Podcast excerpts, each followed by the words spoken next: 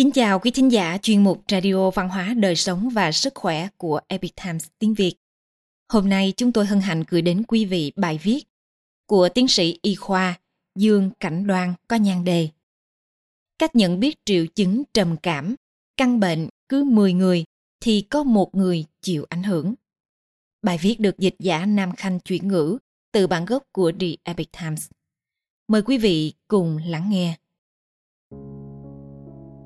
Trầm cảm là một căn bệnh có triệu chứng kín đáo nhưng khá phổ biến, ảnh hưởng đến hiệu quả công việc và mối quan hệ tốt đẹp của mọi người.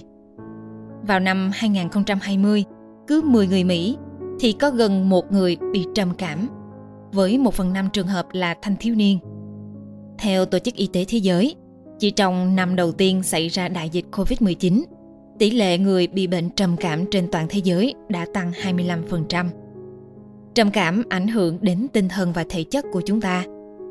Vậy các triệu chứng của trầm cảm là gì? Đầu tiên là chúng ta cảm thấy xuống tinh thần.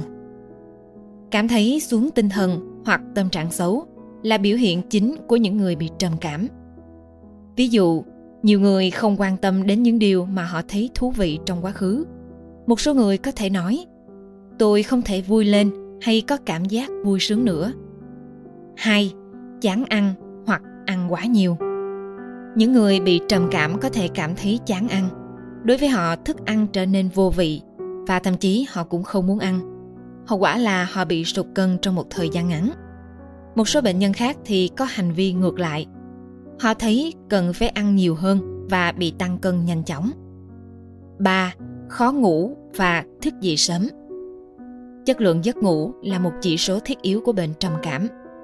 Người trầm cảm thường khó ngủ và có thể bị mất ngủ. Họ cũng có thể thức dậy rất sớm vào buổi sáng, cảm thấy buồn bã và không thể ngủ lại được. 4. Mất tập trung Không có khả năng tập trung là một triệu chứng phổ biến khác ở bệnh nhân trầm cảm. Do đó, hiệu quả công việc, học tập và những hoạt động hàng ngày giảm đi đáng kể. 5. Thường xuyên có cảm giác tội lỗi. Một triệu chứng điển hình khác của bệnh trầm cảm là trạng thái thường xuyên tự trách bản thân và cảm thấy tội lỗi. Những cảm giác dai dẳng như, tôi không thể chịu trách nhiệm và tôi không thể làm tốt bất cứ điều gì, chiếm ưu thế. Bệnh nhân có thể cảm thấy nhiều vấn đề về cảm xúc và tinh thần khác nhau do chứng trầm cảm gây ra. Chẳng hạn như không thể vui vẻ khi thấy người khác hạnh phúc hoặc cảm thấy tội lỗi khi làm người khác thất vọng. Một số người có những suy nghĩ tiêu cực dài dẳng về hành động trong quá khứ. Họ tự trách bản thân đã không giải quyết tốt mọi việc. Khi vòng xoắn suy nghĩ càng tiếp diễn, áp lực tâm lý càng lớn thì tình hình càng trở nên nghiêm trọng. Triệu chứng cuối cùng là ý định tự tử. Trầm cảm nặng có thể dẫn đến hành vi tự sát. Bệnh nhân có thể cảm thấy cuộc sống trở nên buồn tẻ và vô nghĩa rằng họ đã trở thành gánh nặng cho người khác và cuộc sống không tốt hơn cái chết. Trong trường hợp xấu nhất, ý nghĩ tự tử không chỉ trở thành ý tưởng mà còn là mong muốn hoặc kế hoạch kết thúc cuộc đời của một người. Không có gì lạ khi một người khỏe mạnh bình thường trải qua những cảm xúc thăng trầm trong thời gian ngắn.